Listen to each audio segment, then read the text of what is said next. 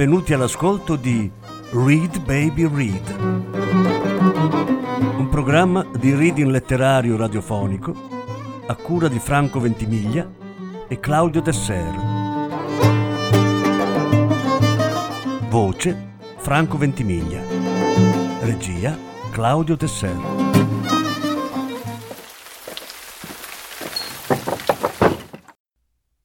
Derek Raymond Incubo di strada. Decima parte. Aspettò vicino alla centrale di polizia finché non vide uscire l'uomo che cercava. Gli andò vicino e lo salutò. Non dovrei parlare con te, rispose l'altro. Lui afferrò il collega per il polso. Sono fuori servizio, insistette il detective. Devo andare. E so anche dove, disse Kleber. È giorno di paga oggi, no? Scommetto che hai un appuntamento fisso ogni mese. Adesso smettila di fare il coglione e ascoltami. Non ho tempo, non posso fermarmi. Ce l'hai il tempo, non ti preoccupare, te lo garantisco io. E adesso che cosa vuoi fare? Vuoi darmi qualche informazione o vuoi finire incastrato? Non capisco cosa vuoi dire. Non devi capire. Per quello basto io. Tre uomini sono morti la notte scorsa. Lavoravano per il tipo da cui stai andando a battere cassa per pagarti la Mercedes che hai comprato. Se non stai attento tu potresti essere il quarto. Ti ho tenuto gli occhi addosso per un anno, schifoso bastardo. Dove lo incontri? In un bar? Non sto andando a incontrare nessuno, tranne la mia donna, gridò il detective. Ora lasciami andare. Dimmi solo dove. Intimò Kleber con un tono così sinistro che l'altro si sarebbe dileguato in un istante se non fosse stato bloccato. Devi pur saperlo, ti sta facendo arricchire. Ti ho detto che non lo so. Menti. E d'altronde è l'unica cosa che sai fare. Non puoi incastrarmi, tu sei fuori dalla polizia. Kleber gli sferrò un pugno al basso ventre, con forza. L'uomo urlò, ma era buio, pioveva e c'era così tanto rubone in strada che nessuno se ne accorse. Sembravano due amici che parlavano davanti alla stazione di polizie. Sai cos'è successo a mia moglie, vero? Sì, ne ho sentito parlare. Ma certo che l'hai sentito, cazzo. Non potevi farne a meno col lavoro che fai, vero? Adesso, se ci tieni a vivere abbastanza da ritirare la pensione, dimmi dov'è quello che ti paga, quello che fai finta di non vedere quando smercia la sua eroina. Cristo, mi hai fatto male! esclamò il detective, cercando di liberarsi dalla presa di Kleber, mentre con la mano si massaggiava i testicoli. Ma è quel che ti meriti, disse Kleber. Ora parla. È come firmare una condanna a morte. E allora vuol dire che ne avrai due di condanne, povero stronzo, la sua e la mia. Hai tempo fino a domani per dirmi quello che voglio sapere, altrimenti racconterò alla stampa quello che so su di te e la tua carriera andrà in fumo. Va bene, cedette il detective, mentre Kleber mollava la presa. Vuoi che andiamo a trovarlo assieme? No, non lo scegli tu il momento. Tu puoi soltanto avvisarlo che succederà, ma sarò io a decidere quando. Ricordagli questo, dolcezza. E se ne andò. Mentre si voltava a guardare il detective che si allontanava, pensò, povero burattino. Quando Elenia era ancora viva, spesso si era chiesto cosa ne sarà di me se tu muori, amore mio. Adesso lo sapeva era la fine di tutte le speranze. Non si curava più di quello che diceva o faceva. Non gli importava più di nulla. Era distrutto. La perdita di Elenia era per lui come la perdita dell'intera umanità. Non riuscirò mai a uscirne, pensò. Sarebbe veramente un miracolo farcela. Tutto quello che posso fare è cercare la forza per andare avanti. Sapeva che doveva provarci, lo doveva Elenia. Il problema era capire come. Dopo quello che era successo, si sentiva da solo a combattere tutto il male del mondo, che sembrava essersi riunito contro di lui. Perché non sono stato più attento? gemette camminando. Era compito mio proteggerla.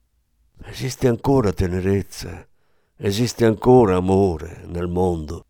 Non interessa a nessuno di mia moglie o delle loro mogli. Mi importa qualcosa a tutti quelli che incrocio per la strada. Camminò sotto la pioggia fino al viale. L'asfalto bagnato rifletteva le luci di un bar, pieno di turisti silenziosi. Pensò tra sé, questi manichini non capiscono niente, potrebbero anche essere morti. È chiaro che non danno valore a niente e a nessuno, neanche a se stessi. Entrando, alzò il braccio nel saluto fascista. Che diavolo fai? gridò il barista, precipitandoglisi incontro. Volevo vedere se succedeva qualcosa. E come vedi non è successo niente, a parte il fatto che quelli che erano rosa sono sbiancati e quelli pallidi sono diventati rossi. Ti conosco, sei quell'ex poliziotto. Va bene, ti hanno licenziato, ma che problemi hai? Sei ubriaco o pazzo? Guarda, mi stai svuotando il locale. I clienti stavano uscendo, imbarazzati. Volevano solo visitare Parigi, disse il barista incazzato. Bene, adesso l'hanno vista davvero Parigi, no? Io sono quel tipo di attrazione che il turista non dimentica. Mentre l'ultimo di loro se ne andava, Kleber prese a urlargli dietro. Mia moglie è saltata in aria e a nessuno gliene frega un cazzo. Tornate al vostro merdosissimo autobus e al diavolo i tuoi profitti, disse rivolto al barista. Verità e denaro sono due cose che non puoi avere assieme. Me ne sbatto della verità, urlò il barista. Si vede. Il punto è che non hai scelta. Se il tipo che ha ucciso mia moglie capita da queste parti, farai meglio a dirmelo se ci tieni alla pelle. Ti tengo d'occhio. E uscì, sbattendo la porta con tale violenza che il vetro andò in frantumi.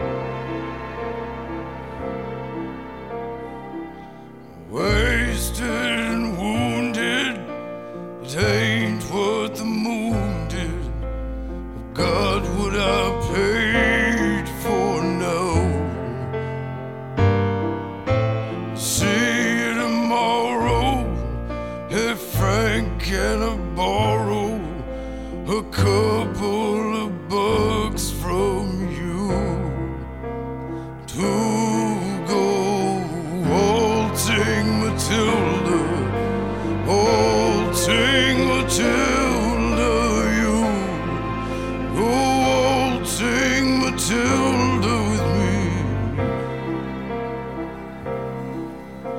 I'm an innocent victim of a blinded alley, and I'm tired of all these soldiers here.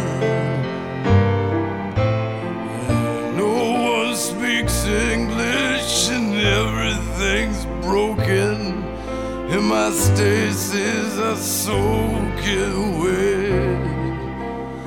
To go waltzing Matilda, waltzing Matilda, you go waltzing Matilda with me. Now the dogs are taxi cabs parking, a lot they can do for me. I begged you to stab me, you tore my shirt open, and I'm down on my knees tonight. Old bushmills, I stand.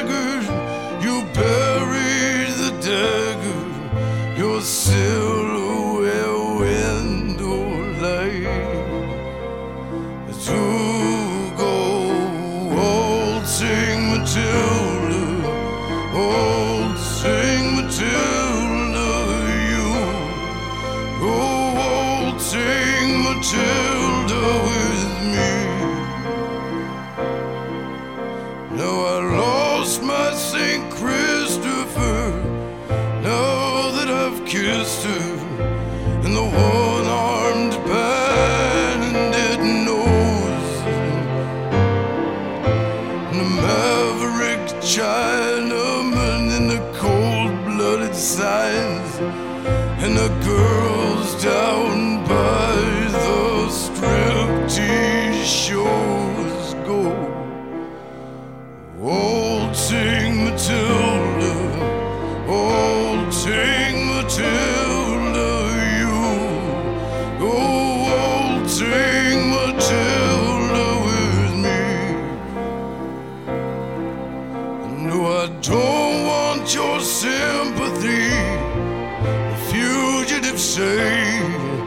the streets aren't for dreaming now.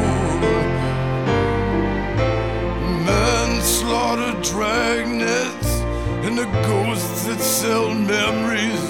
They want a piece of the action anyhow. Go, waltzing Matilda,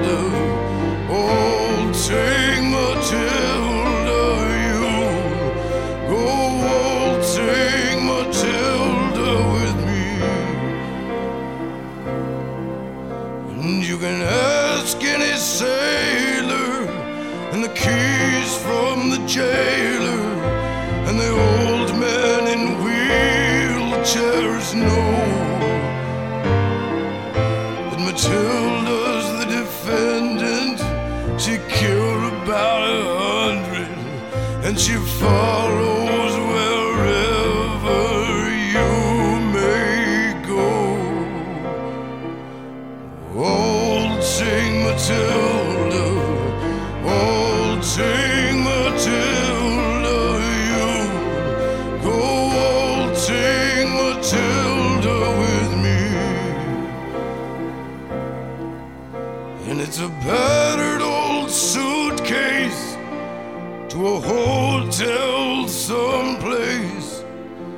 wound that will never heal.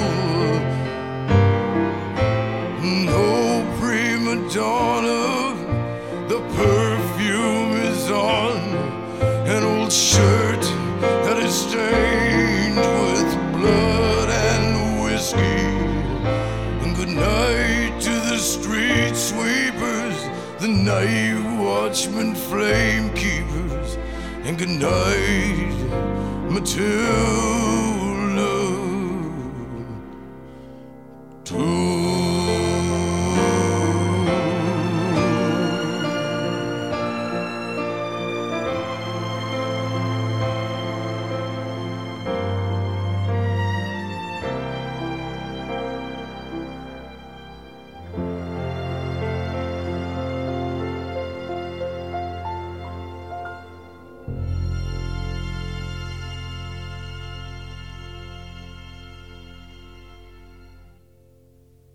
Il giorno dopo Kleber si sistemò all'Hotel du Bourg, una pensione alla buona vicino a Boulevard de Sebastopol.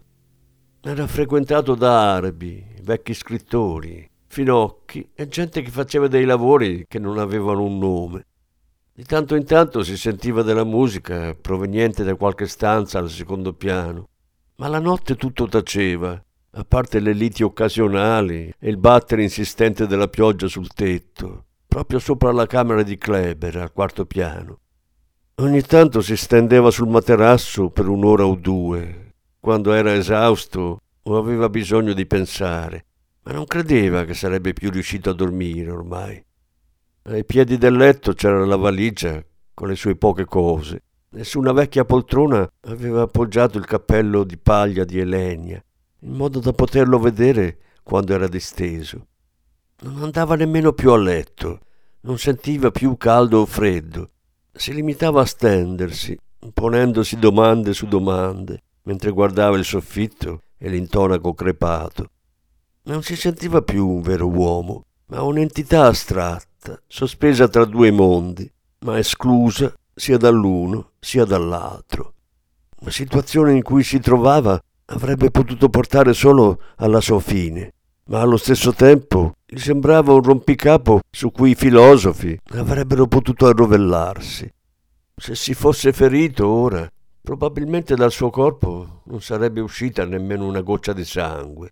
Si sentiva come un uomo alla vigilia dell'impiccagione, ormai rassegnato al suo destino. Era indifferente alla sua stessa esistenza. La vita non aveva più alcun significato per lui.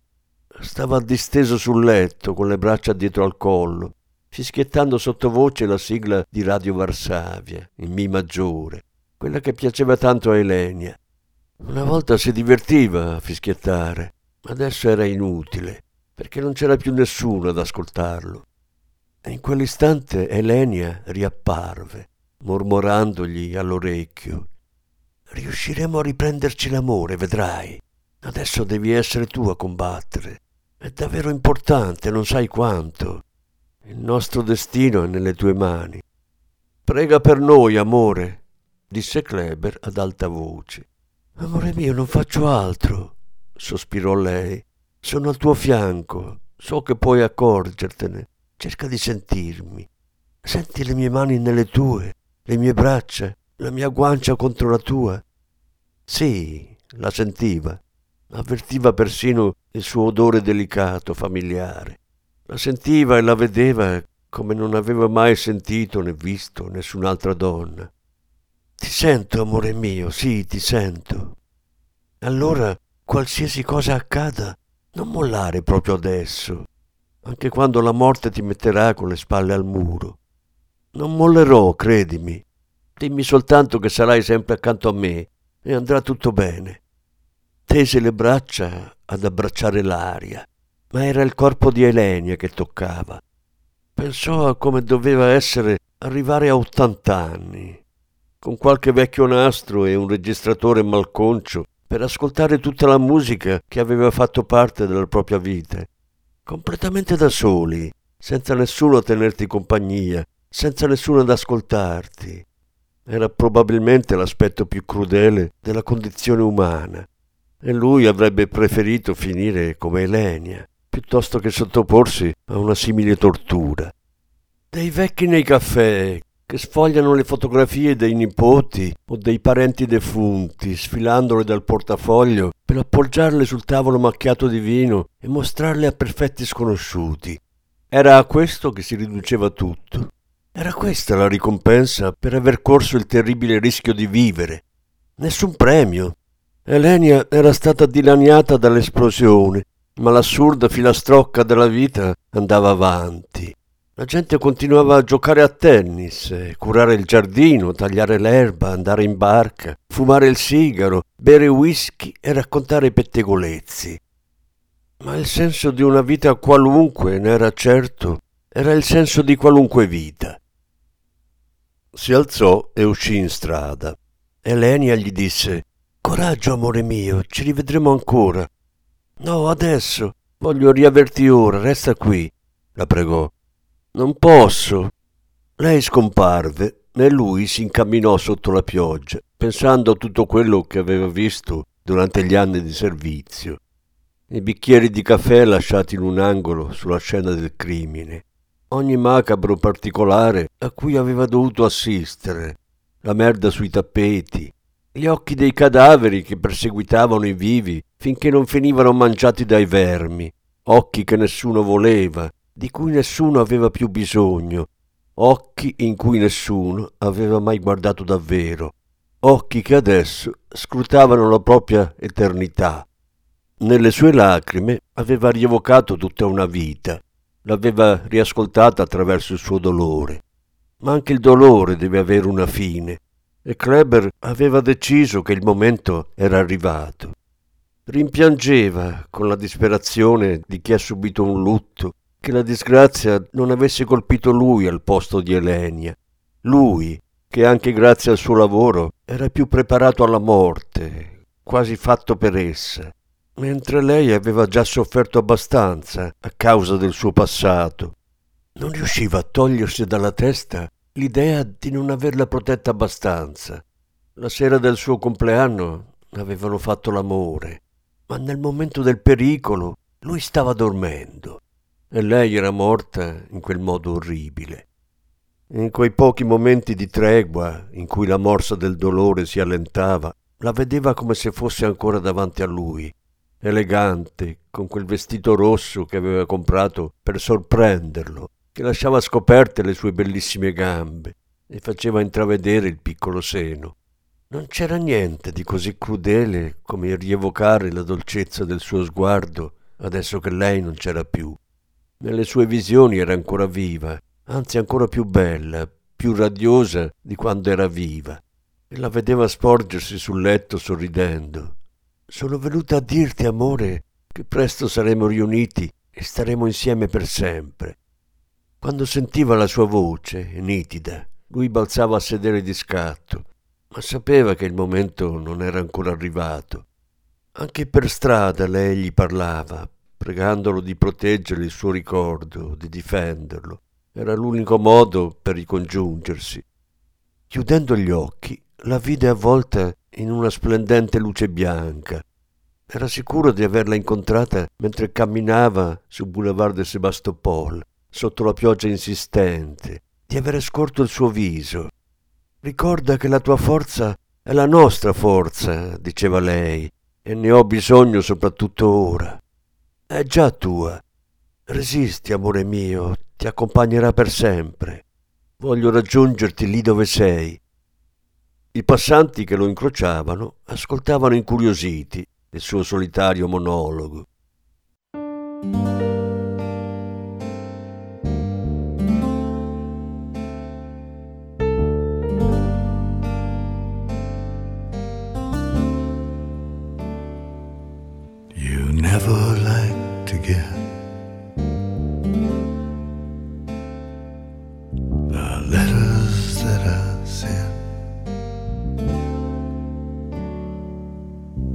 But now you've got the gist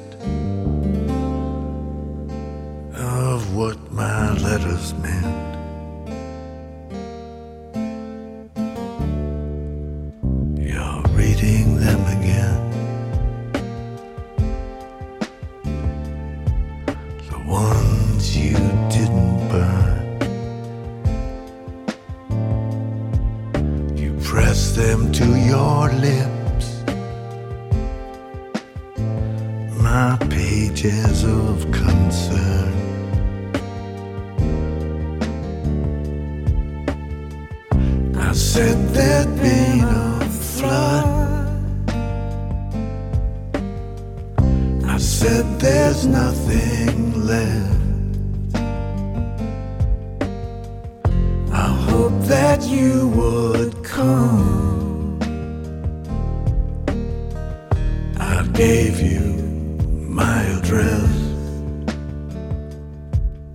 Your story was so long. The plot was so intense. It took you years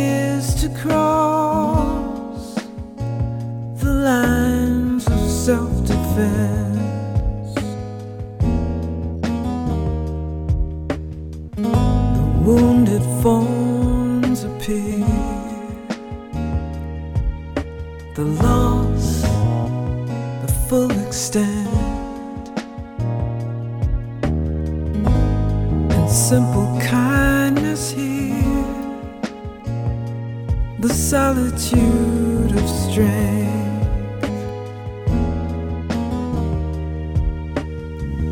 I said there'd been a flood. I said there's nothing left. I hope that you would come. I gave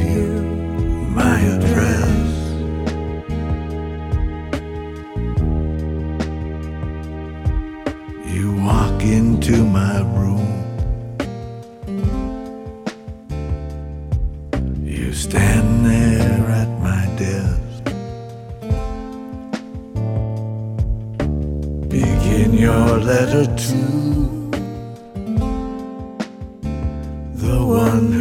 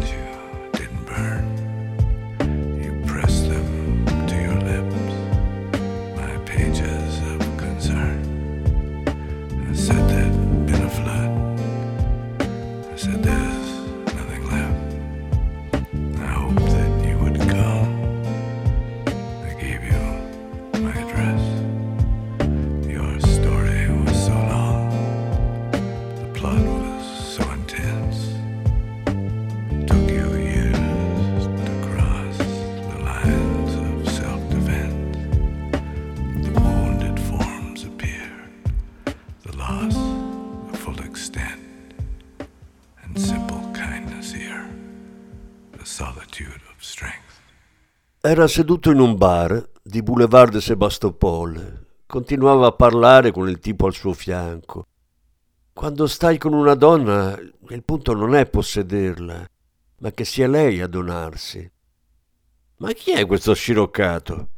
Un ex poliziotto, rispose il barista, non ci far caso. È difficile ignorarlo. Pensavo di mandarlo via, ma non è così semplice. A parte loro tre, a quell'ora della notte il bar era quasi vuoto. Quale credete che sia il segreto dell'amore? li sfidò Kleber. È l'ora sbagliata per fare questi discorsi, fece il barista. Sto chiudendo. So a che punto chiudi, non c'è fretta. Avete mai visto due cavalli che scopano? No, non li avevano mai visti. Io sì, quando ero piccolo, continuò Kleber. Ero dai miei nonni. Quando la femmina è in calore, puoi capirlo dagli occhi. E se la guardi bene ti accorgi che non è sicura di volere proprio quello stallone. Ma non ha scelta perché è incatenata. E lo stallone, che si scoperebbe qualsiasi cosa, se la ingroppa mentre il proprietario li osserva, sperando che il puledro che nascerà gli porti dei soldi. È più o meno quello che noi chiamiamo società. I pochi clienti rimasti si alzarono e andarono via senza alzare lo sguardo. Bello show, disse il barista. Adesso sì che devo chiudere bottega. Siediti prima che ti venga il mal di testa a furia di fingerti indaffarato. Kleber si rivolse all'uomo seduto al suo fianco. Sai quanto sperma produce uno stallone? Scommetto che non lo sai. No, non lo so e neanche voglio saperlo. Lo sospettavo. Comunque ne ha più di un litro. Ha anche uno strano colore, giallognolo, ma non come il piscio, è più denso, capisci? Anche se non facciamo molta conversazione qui di solito, credevo di averle sentite già tutte, disse il barista. Adesso te ne vai da solo o vuoi che ti butti fuori? Temo che dovrai buttarmi fuori, rispose Kleber. Dico temo perché ti costerà caro e te ne pentirai. Come stavo dicendo, gli animali vengono fatti accoppiare per denaro, esattamente come le persone. Perché non mi fa ridere se è così divertente? disse l'uomo di fianco a Kleber. Oh, non ne ho idea, forse perché sei un idiota.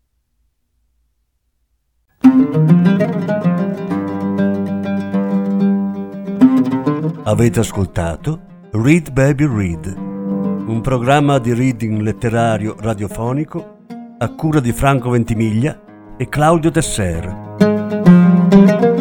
Grazie per l'ascolto, alla prossima settimana. La successiva parte sarà trasmessa la prossima settimana.